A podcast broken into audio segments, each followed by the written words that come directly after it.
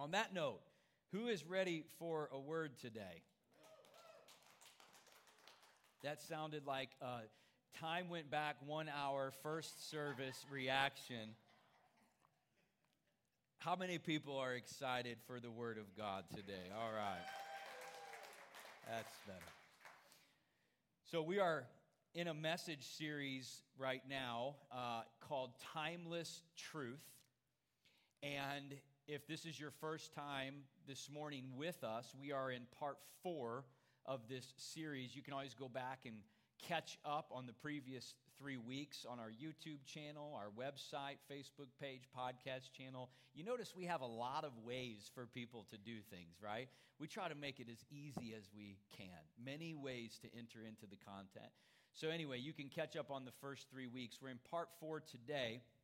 And essentially, the heart and the, the burden behind this series, Timeless Truth, is to really help us reflect and think upon the truth that the Word of God and its wisdom, its commands, and its instructions are timeless in a constantly changing culture. That culture changes all throughout the centuries. Would you agree with that? Things that seem hip and cool and normal and trendy to us today would have seemed so foreign and out of off the wall to people even 10 or 20 years ago, and I suppose it'll be the same 10 or 20 years from now. That culture is constantly changing, and with it, the knowledge of the day and the philosophies of the day are also changing as well. You notice how anytime a way of thinking or a philosophical ideal emerges, it seems like it's absolute truth and it is the thing. But over time, it gradually deteriorates. The grass withers, the flower fades, but the word of God, it stands forever. And so the point is, folks, is that we can take the word of God and we can view this as our absolute truth, our constant plumb line in the midst of a constantly changing world. When culture is pulling at us, and let's just acknowledge that the stream and the current of culture is strong and the sway is strong. If we're not anchored and grounded in truth, it is very easy, as James says, to be tossed to and fro in the waves of the sea, the swaying of culture as it is moving people around. But whenever culture goes one way, the people of God who are anchored in timeless truth can look at that and understand that's not kingdom, that's culture. And then we can set our feet on solid ground and continue to move in the direction of kingdom. And when we do, everything that we build our lives upon, or should say rather, that God builds our lives on, will stand the test of time. If we build on the changing conditions of culture and the trendy philosophical ideals, then it's a straw house or a house of cards, guys, that's just one violent storm away from everything collapsing and imploding and people being miserable, devastated, and heartsick. The Word of God is our truth. And here's the thing every generation that comes along has to hear this word afresh for themselves. The prophets that we've been visiting with in this series spoke to God's people and surrounding nations for a period of some 400 years, but there is uh, surprising consistencies and parallels to many of their messages. The point being that if we follow God's ways and His commands, there are blessings, provisions, and protection that we can expect to live under. These are promises of God, which means when we do what He says we should do, He will absolutely do what He says He will do. So there are blessings for obedience, but similarly, and it must be talked about in the same context, there are consequences for disobedience. And every generation needs to hear this message afresh for themselves. The prophets brought this message through every single generation, and every generation needs to claim and own the covenant of God with them for themselves by their own faith, not the faith of previous generations. Does that make sense? Previous generations set examples, we raise up, we lead, but each generation is responsible for claiming and owning the covenants of God with them for themselves. And so we are raising a next generation, an up and coming generation, listen, to live by revelation and not by knowledge of the day, to be guided by conviction of the Holy Spirit and not by feelings or emotions. Am I making sense?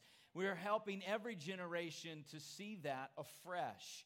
We were on our way to church this morning. I had a bunch of my kids with me, and I just had this kind of moment where there was that sort of nervous excitement that was setting over me. I was excited for the word that God was putting on my heart, but I was nervous at the same time. This happens every week, believe it or not. It does. Um, and so I asked the kids in the car, I said, hey guys, would you pray for dad uh, going up to church right now? Just nervous about the message.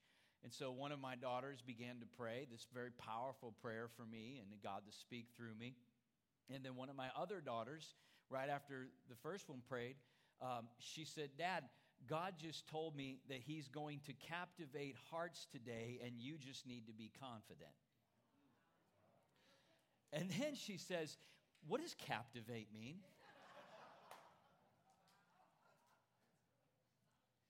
Hallelujah. Yeah.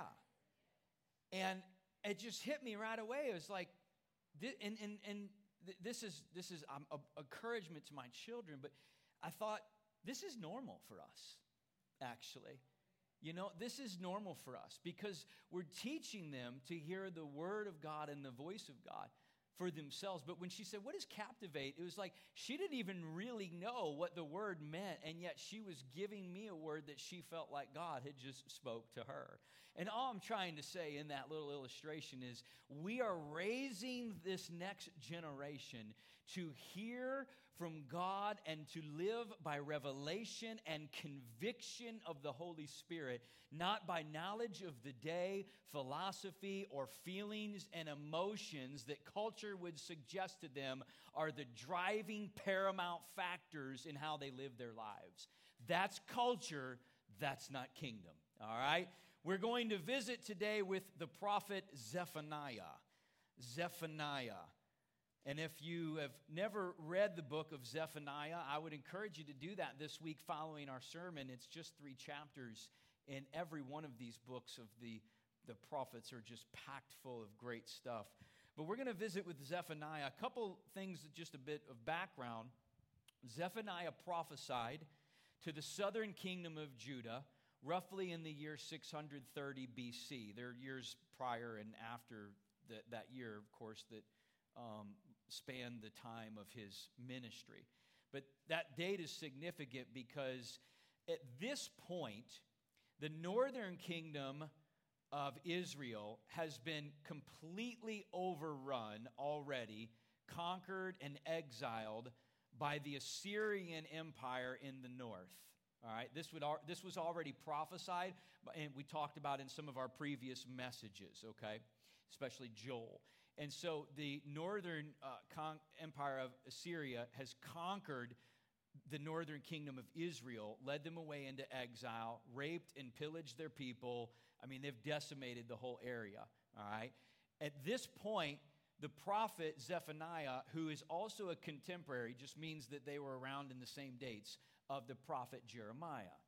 And what their primary goal is, is to help the people of southern Judah, the southern kingdom, realize that what's happened in the north is going to happen in their area as well if they don't hear the message of the prophets to repent and turn back to God and make right what they have actually made wrong in their culture and in society. Eventually, we know that this ends up happening. in 5, I think 86, right around there, BC, the Babylonians come in and then fully conquer and exile the southern kingdom of Judah. But while, while Zephaniah and Jeremiah are around, they're actually kind of getting the attention of the people. The people are starting to make some changes. In fact, there was a particular king by the name of Josiah, who you'll see in the story today, Zephaniah had a lot of influence on. Josiah, along with the king that was his great grandfather, Hezekiah, were two of the kings that led major reforms in Israel. They actually started to right their ways and get back to walking with God. The problem was is it never went beyond that one generation of reform and ultimately the following generations just one and two later fell back into apostasy and idol worship, eventually leading to the Babylonian captivity. All right? So, um, let's go ahead and open up to Zephaniah chapter 1. We'll read here the first seven verses. The word of the Lord, which came to Zephaniah, the son of Cushi, the son of Gedaliah, the son of Amariah, the son of Hezekiah. So there's his great grandfather, Hezekiah, the king. In the days of Josiah, so Josiah is presently king, the son of Amon, king of Judah. I will utterly consume everything from the face of the land, says the Lord. I will consume man and beast. I will consume the birds of the heavens, the fish of the sea, the stumbling blocks along the wicked. I will cut off from man, uh, from the face of the land, says the Lord. That's all language consistent with what the Lord said back in Noah's day in the book of Genesis, if you recall. Verse 4 I will stretch out my hand against Judah and all of the inhabitants of Jerusalem. I will cut off every trace of Baal from this place. The names of the idolatrous priests with the pagan priests, those who worship the host of heaven on the housetops, those who worship and swear oaths by the Lord, but also swear by Milcom, also known as Molech. Those who have turned back from following the Lord and have not sought the Lord nor inquired of him, be silent in the presence of the Lord, for the day of the Lord is at hand. Stop there. The day of the Lord is at hand. Part four, if you're taking notes today, I'm calling Day of the Lord. Touched a bit on this in part one when we spoke about Joel, and that's because Joel also mentioned or referenced the day of the Lord. Some eight prophets of the 12 books of the minor prophets reference the day of the Lord in some capacity. Zephaniah is the one who is most prominently known for this recurring theme. Just like Micah was the most prominently known for the theme of the remnant, while others had referenced that in their language too. So, Day of the Lord, what is that? It is an event that takes place that is essentially a triggering and a release of God's judgment upon the waywardness and the wickedness of the people that God, through mercy and long suffering, has been waiting to release for a time, giving ongoing opportunity and invitation for repentance and escaping this judgment. But there is a point in time ultimately where it is finally triggered, it is finally released, that God is going to deal with sin he is not going to just turn a blind eye to it. He is merciful, but He is also just. And so the day of the Lord is when this triggering finally happens. Now, like any of these books in the series that we are talking about, the prophetic books, there are contemporary or near term applications that are in view.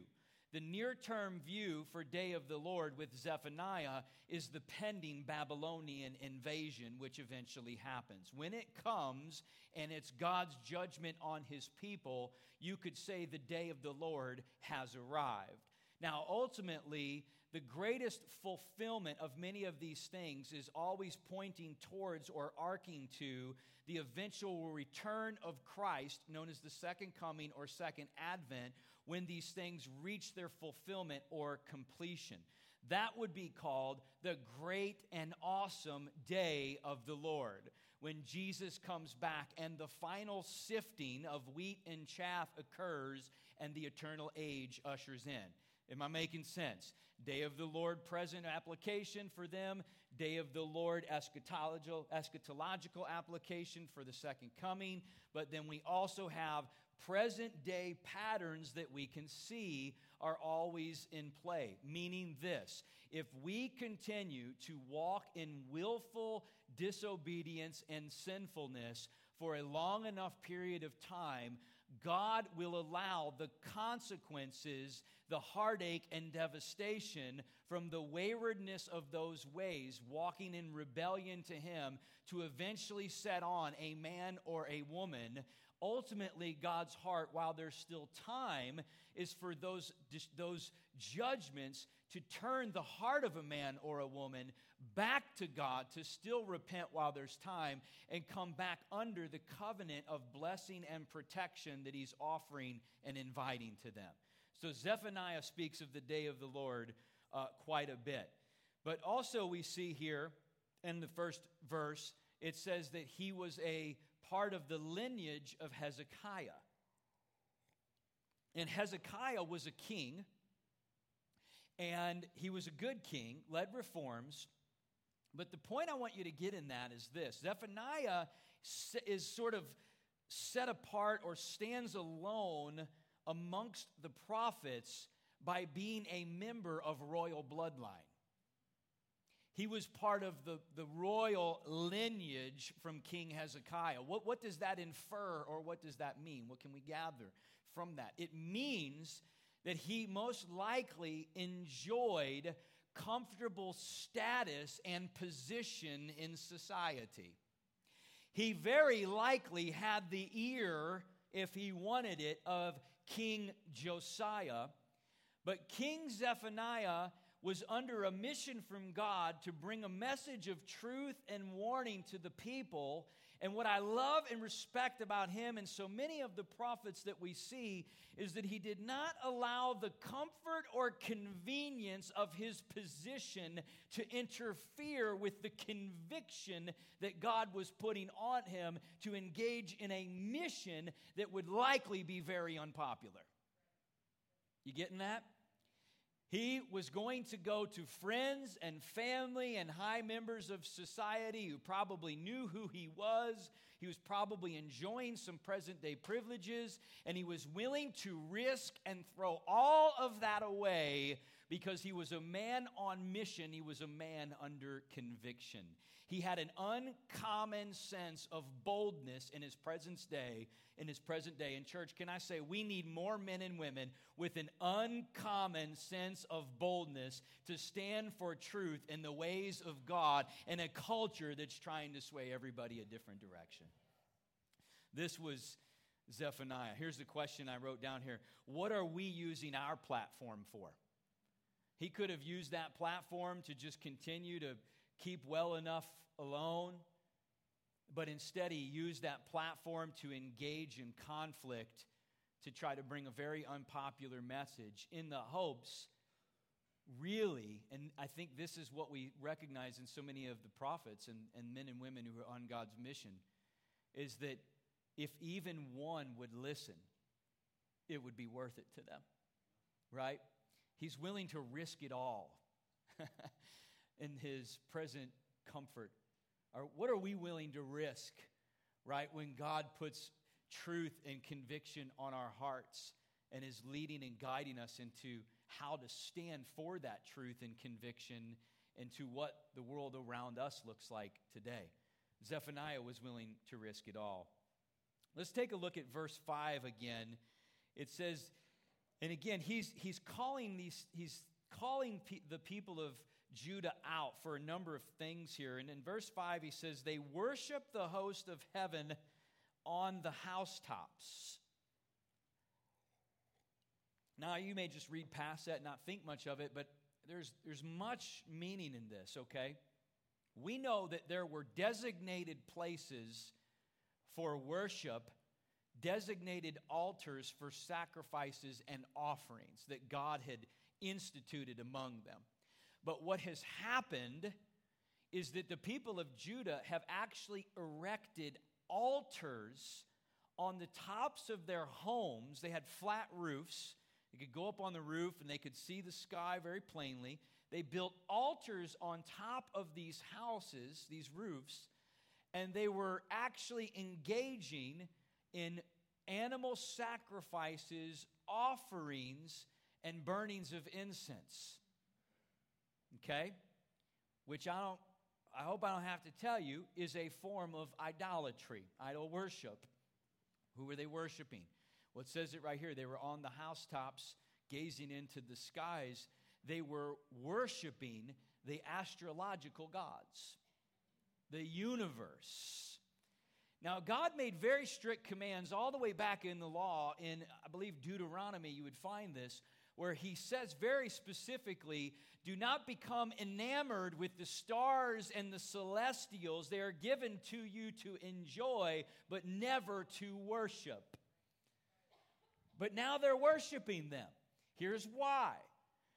Even though the Assyrians conquered Israel in the north, the pressure on the south was very intense, and some of the wicked kings were able to keep the Assyrians at bay by paying tribute to them. They were paying money to them from their wealth to keep them protected, but in exchange, diviners and enchanters and astrological worshippers were given protection and green passes in society to do this among them. Hmm. Wow.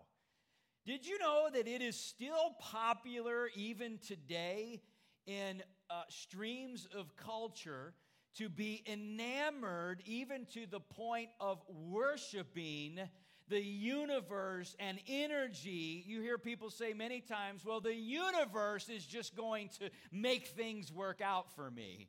I don't know if you realize that or not, but that's not a very far step away from the kind of things that were happening back in Zephaniah's day. You don't worship those things, he says. They're there for you to enjoy and to marvel at God's creation, but they're just an arrow to point you to the creator of those things. They are there not to be worshiped. So they have these altars on the housetops. Verse number four, it says, I will stretch out my hand against Judah.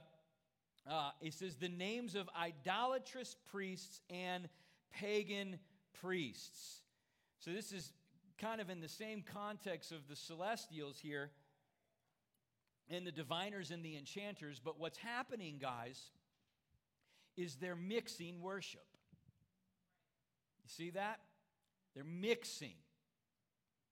And this is a, this is a, a really just deceptive way that the enemy is getting at people in our culture today is what we are bound to by Scripture as Christians is that there is only one true God, and He does not share His worship with another. But it is a very popularly marketed ideal that we need to be acceptant and inclusive of all other kinds of religions and pathways to God. Listen to me, you've probably heard or seen this argument before that does have traction in a culture today. That if you are not acceptant of other ways, then you are intolerant, you are bigoted, and you are filled with hate and this is the problem in our world today would be the train of thinking and logic behind many of these philosophies. You see the problem is is that we we have been given a bad rap because a genuine Christian is not hate filled, they're love filled, but they're also bound by the same premises of Scripture that say we are to walk in love and love our fellow brother and sister. We are also bound by the same Scriptures that say God will share his worship with no other. There is one and there is one alone. And many of these ideals are kind of preying upon people who have been wounded or hurt. It's a, it's a very ridiculing strategy that lures and appeals to people who have been wounded or hurt by religion or have any kind of bitterness towards anything that would assert authority or supremacy over them. But the problem is, is that God is supreme. He is preeminent. You see how this gets really confusing for even people who are in the church to try to navigate these things today? I'm just trying to help us get grounded. I'm trying to help us see it's actually not very different than it's always been. It's just wearing different clothing. And so we recognize that no matter what's happening, God says, I will not share my worship with another. Verse 6, he says, Those who have turned back from following the Lord and who have not sought the Lord or inquired of him. So basically, guys, just a quick point, and I'll move on from this one. But this message that the prophets bring, it's a message that is always being presented, say it in kind of modern terms, to the unbeliever and to the backslider. He's saying those who have turned away from the Lord, backsliders, and those who have never sought the Lord, unbelievers, or don't have a genuine, true relationship with Jesus Christ, right? The good news is, while there is warning and there is uh, conviction that the prophets are hoping the people will get, there is also still an invitation. And the invitation is for the unbeliever, it is for the backslider as well.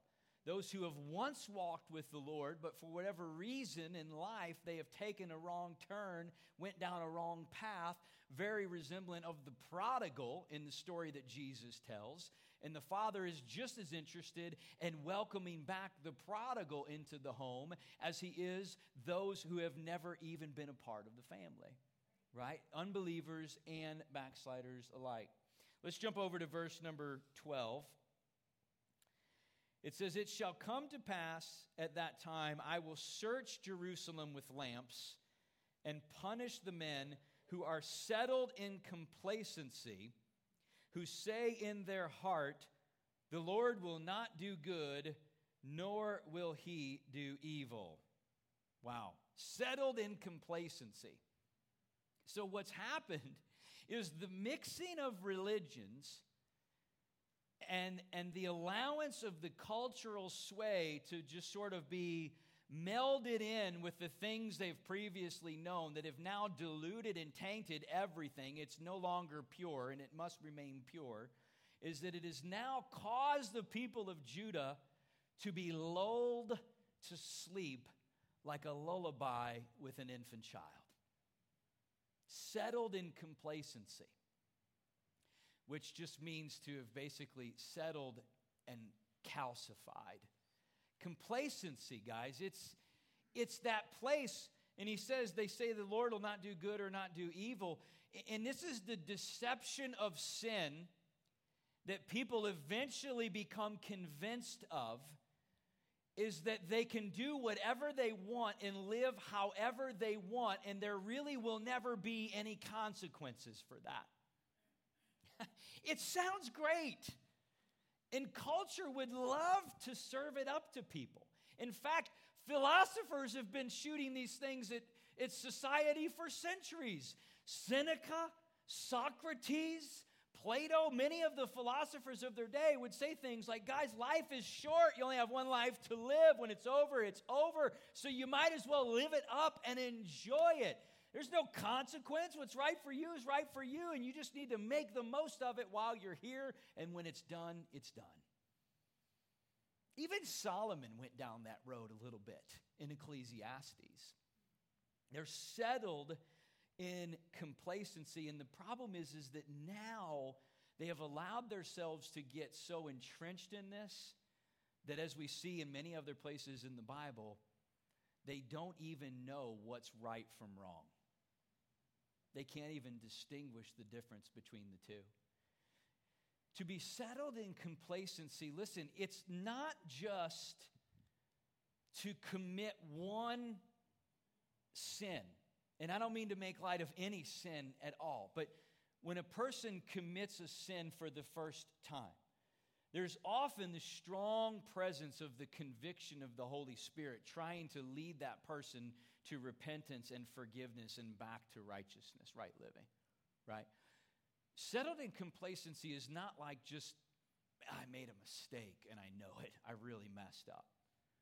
It's not one random sin, it's repetitive sin. Willful, repetitive sin again and again. He says in the second chapter, I'll just tell you this now, O undesirable nation or shameless nation. It means they have no shame about their sin. They're actually proud of it and celebratory about it. Does that sound familiar? You see what culture is trying to do. Culture is not trying to just create sin in the backdrop where it's secretive. Its, its traction is now at the place where it wants it to be out in front, considered popular and celebratory, and ultimately completely justifiable on the basis of present philosophical ideals. And it's been happening all since the times of the Bible. It just, again, wears different clothing today. Settled in complacency. About this time last year, we had, uh, we had a whole bunch of our appliances that started breaking down in our home, all within like the same week. It was hot water heater, washing machine, dishwasher, uh, all of them. It was just was crazy, right? Like all these things at one time. Come to find out, what had been happening over time is that we had this hard water situation, and I did not have a water softener. a bunch of people around the area are well aware, like, oh, yeah, you should have invested in that first thing you moved over here, right? Hard water. Anyway, all of these appliances, when we got into the inner guts of them, there was all this calcification. Hard, crusted, you know what I'm talking about? And it just clogging all of the lines. It just wreaked havoc, and it was essentially unrepairable. Just had to start over and get all new appliances. That was not a fun week, month for us.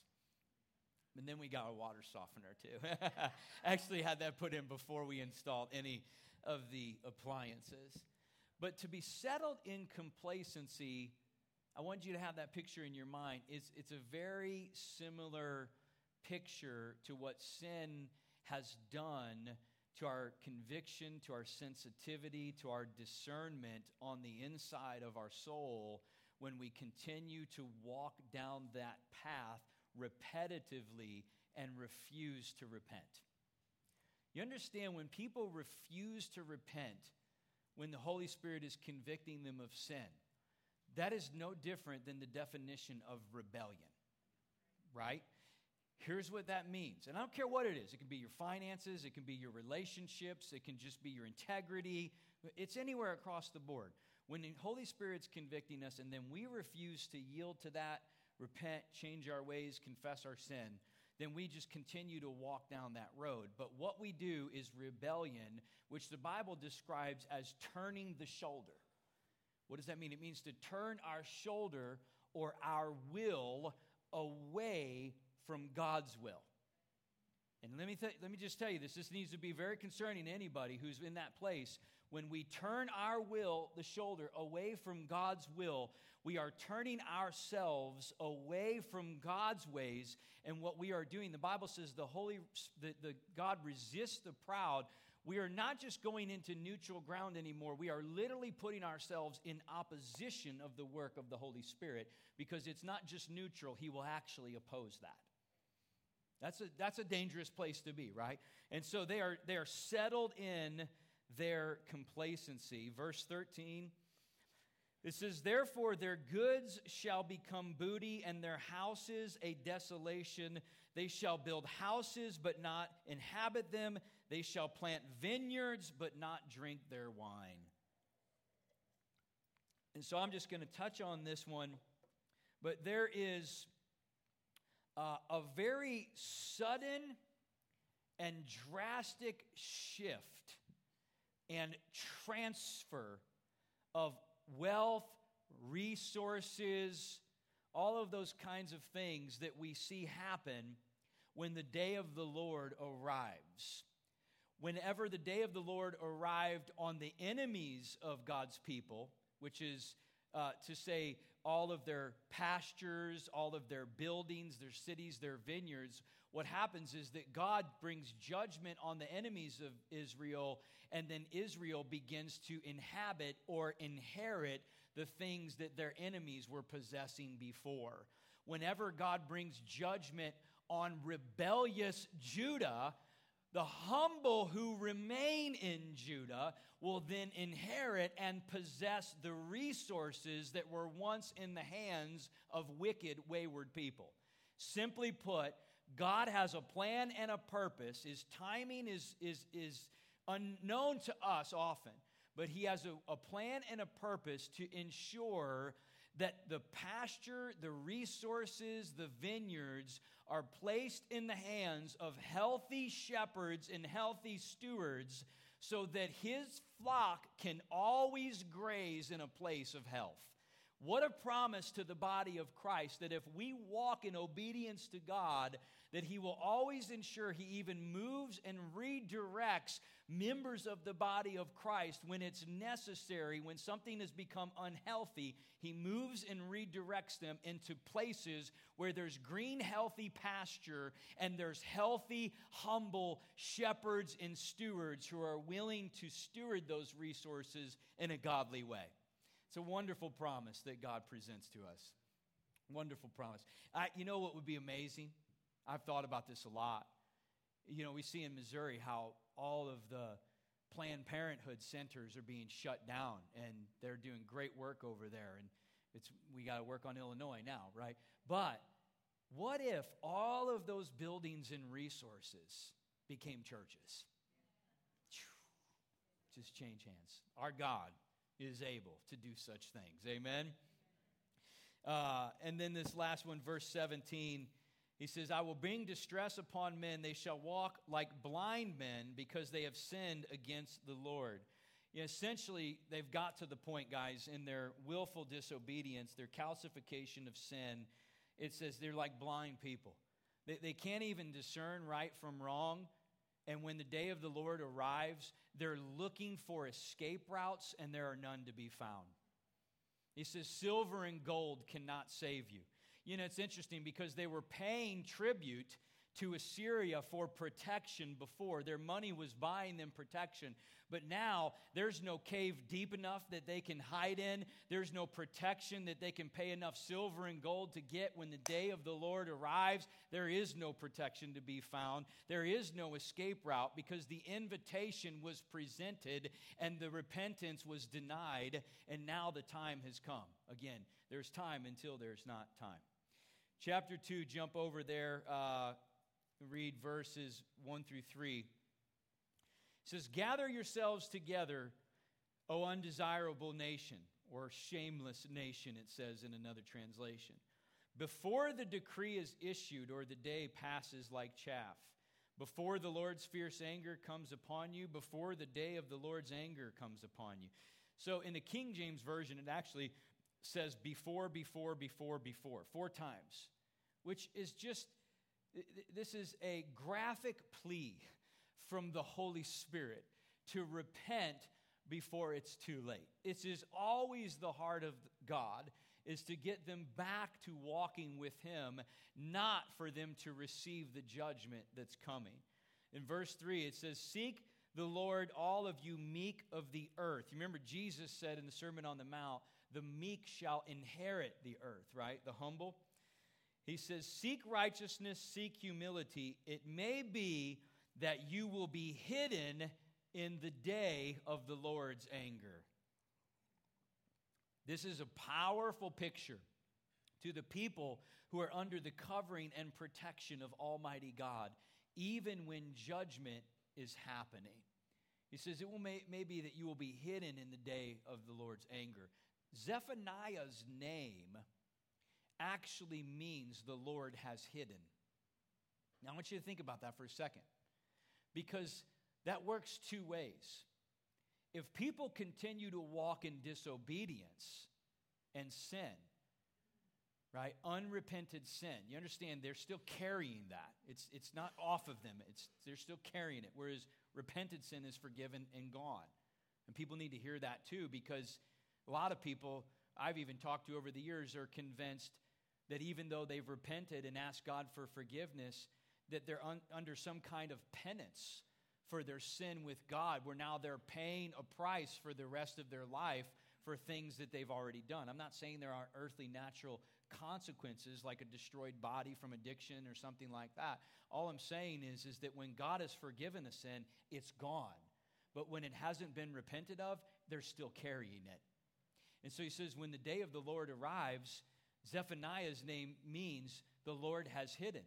When people walk in disobedience, the Lord hides his face from them. But when people repent and come under God's covering of protection, the Lord hides or covers and protects them from the judgment that might be happening around them. It's good, isn't it? It's a wonderful picture that the Lord gives us.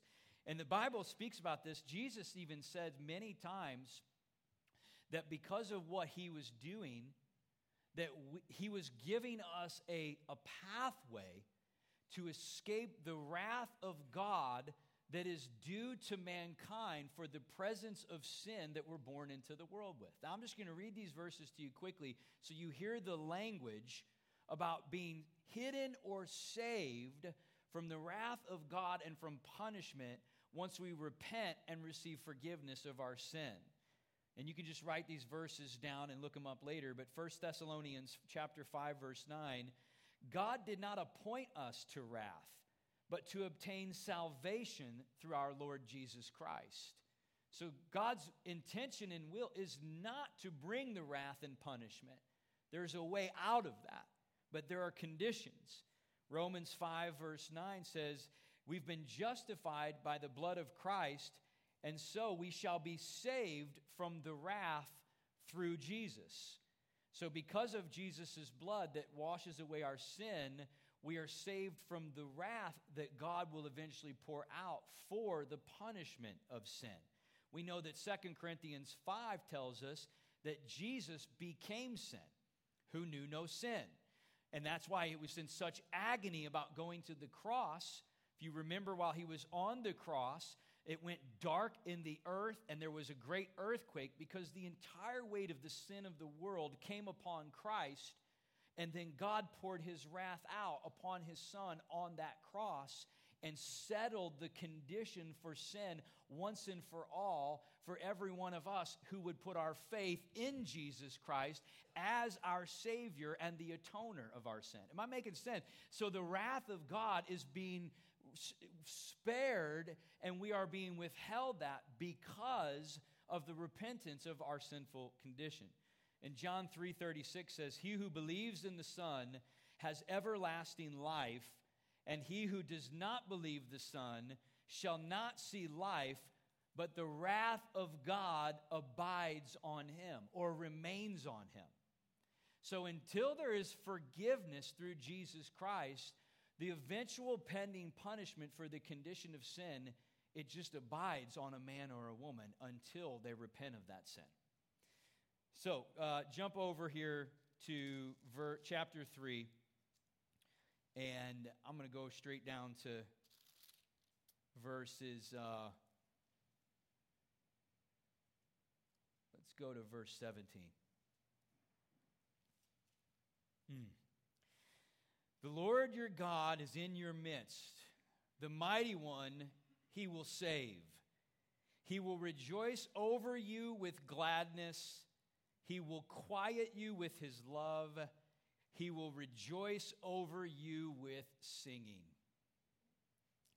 So, consistent pattern from the prophets calling out their sin invitation for repentance and forgiveness, promises of restoration if they do. Right? It's a consistent pattern. So now he's speaking about the promises of restoration if they repent. And this verse, one of these statements here in verse 17, it's one of my favorite verses in all of Scripture. He will quiet you with his love. Which means to say, he will soothe your soul. He will sustain you and provide every need that you would have. For when we are under the covering, covering of His protection and provision, there's absolutely nothing that's lacking. But when one comes out from under the covering of protection and provision, and there is no anointing, there is no oil that's flowing into the house or into the life of that person. Guys, I'm just telling you, nothing that anyone has will ever be enough. It's that false sense of security and even pride that would suggest that we can somehow achieve or attain or provide for ourselves through earthly means or worldly means the things that God says, no, the way I've created this thing between you and I, I'm the only one who can provide that for you. And so long as I'm not providing it for you, any security that you think you have is a lie and you have no security at all. Says it's just it's just a myth. But he will soothe us in our hearts and quiet us with his love. It says that he will gather the lame and bring back the outcast. this is so good. Another translation says is that he will gather and restore those who have limps in their lives. Who is that? That's all of us. That's all of us. Limps in our lives, places of brokenness, wounds from our past, times of placing unhealthy trust and security in other things. And God's just inviting us to get right with Him, to do away with all of that, and let Him restore a place of total security and total provision in our lives that only comes from Him. And He will continue to quiet us with His love or soothe and sustain our hearts and souls so that we always have inner peace and we are always walking in a place of total security, knowing man can never take from us what God alone promises to provide for us. And that's a place that we are invited to live. I love the message because he says, If you come back to me, then I will restore all of this to you. You know what's crazy about this? Uh, this, I hope this blows you away like it does me. All of these things that God is saying, I will restore to you. I'll make these waters to flow again, even though they've been clogged up. I'll release the brooks and they'll flow like streams, and the valleys will even be flooded. It'll be so saturated in your life and in your culture. All these promises for restoration, oh my gosh. They're promises that were already made and given to them back in the books of Genesis or Exodus, Leviticus, Numbers, and Deuteronomy. All of these things that God says, I'm going to restore to you. If you go back and read in the, in the first five books from Exodus to, to Deuteronomy, it'll tell you God already promised to give them these things. What does that mean, church? It means that they are not getting something new that they've never had necessarily. They're actually being restored something that they relinquished long ago for living outside of the way God says that they were supposed to live. Oh, man. And I see so many people today in our present world who are walking along in sin in rebellion, in wickedness, convinced that everything is okay. And many times, It's as if they can look on the what we would probably deem as the really drastic and horrific sins that are happening in our day. That many people can look on those things, just like Judah looked on the nations of the world that God was judging and saw their wickedness for what it was. But somehow they were unable, incapable, and so calcified, they couldn't even look within and see their own sinfulness. Zephaniah dug in and he messed with their private lives. He talked about their secret sins and the things that nobody could see unless there might have been a camera in their home or something like that. You know what I'm talking about. The private sinfulness that they think they're getting away with, walking along like everything's okay. And God is saying, I'm, I'm trying to get your attention just as much as I'm trying to get the attention of the nations of the world. We might look at these huge sins and see this as the real problem in our world. But I dare to say, I think what's even of greater concern are the subtle sins in the private lives of those who confess to be following Christ, who are unwilling to repent and allow God to purge those out of them. We are supposed to be the lights of the world. We're supposed to be the cities on a hill. But Jesus said you can look upon a speck in someone else's eye, but you can't even see the log in your own. And, and if we're honest, guys, if any of us walk long enough in sin, we're all capable of getting to this place. Walking along with a big log on our head, and we don't even know it's there because we're unwilling to turn over the secret stuff in our private lives to God. And I would say what's even more concerning is if we're just numb to that and okay with that. If you're stirred up about it, or if people are convicted about it, that's the whole point of what God's trying to do. I want you to be stirred up about it. I want you to not be okay with it because I want to bring an antidote for it. I want to wash you of it. I want to bring you out from under it so you're not continuing to let it run your life.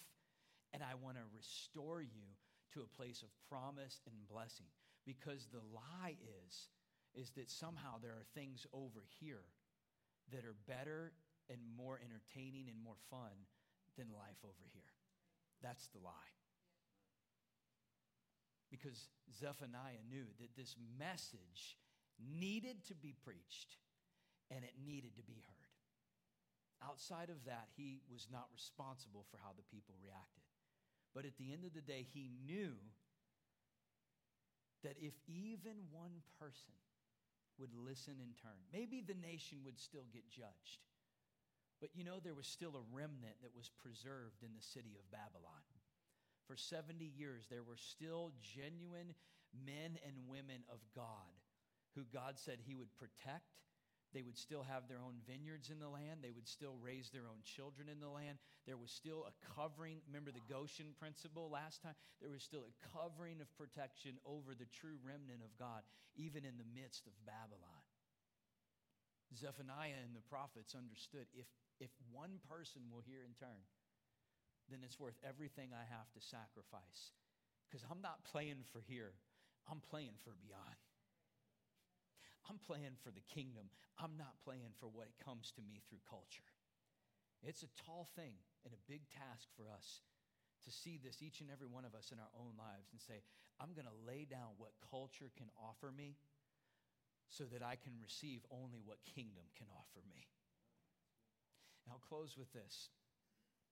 The hearts of the prophets, most of them, with perhaps the exception of Jonah, you can see they were genuinely pierced with compassion for the sins and the waywardness and the pending punishment for their own people. You know, they weren't walking around all fired up like, ah, God, just take all those wicked people off to an island and just separate them and do away with them. We'd be just a lot better off if all those people were gone. Yeah, I've heard people say stuff like that. I know that there's some messed up stuff in our world today. But I just think the heart of God and the heart of his message isn't that we get so loveless that our attitude is, man, just take them away and send them to an island and just let them live somewhere on their own and do whatever they want to do. That's never the heart of God. It's never the heart of his messengers. It's to continue to contend for and intercede for and pray for even one more to be saved. In Revelation chapter 8, John sees this picture of the throne room. And in the throne room, this is right after the seven seals of the scroll that only the Lamb can open have been opened. And it's right before the seven trumpets begin to sound, which initiate the judgment of God on the earth during the tribulation times before the second coming. And John sees this picture in the throne room of heaven. And what he sees is he sees an angel. And this angel picks up a censer. And the censers were used to burn incense before the Lord. They would put these hot coals from the altar's fire in the censer and they would add the incense and they would burn the incense. And in John's vision, this is unbelievable. I'm trying to just close this message out by helping us to see where our heart needs to stay. We got to get this right. Got to get this right. And the angel takes the, alt, the, the censer and says he mixes up the incense from the altar that is the prayers of the saints praying for God's will, praying for God's protection, praying for more to know Christ. He mixes the prayers of the saints in the censer. And then he also takes some fire off the altar and puts it in the censer and he throws it down to. And it says there are thunders and lightnings and earthquakes. This is what I'm trying to say the judgment of God, it still accompanies the mercy of God. We are praying the prayers of the saints as the fire from the altar is being thrown down to the earth and judgment is beginning to commence. The prayers of the saints that are still covering the people who will hear is falling right with the fire of judgment. So, yes, God is going to deal with sin, but God is still presenting an invitation for repentance for anyone who will hear there is time until there isn't time. Amen.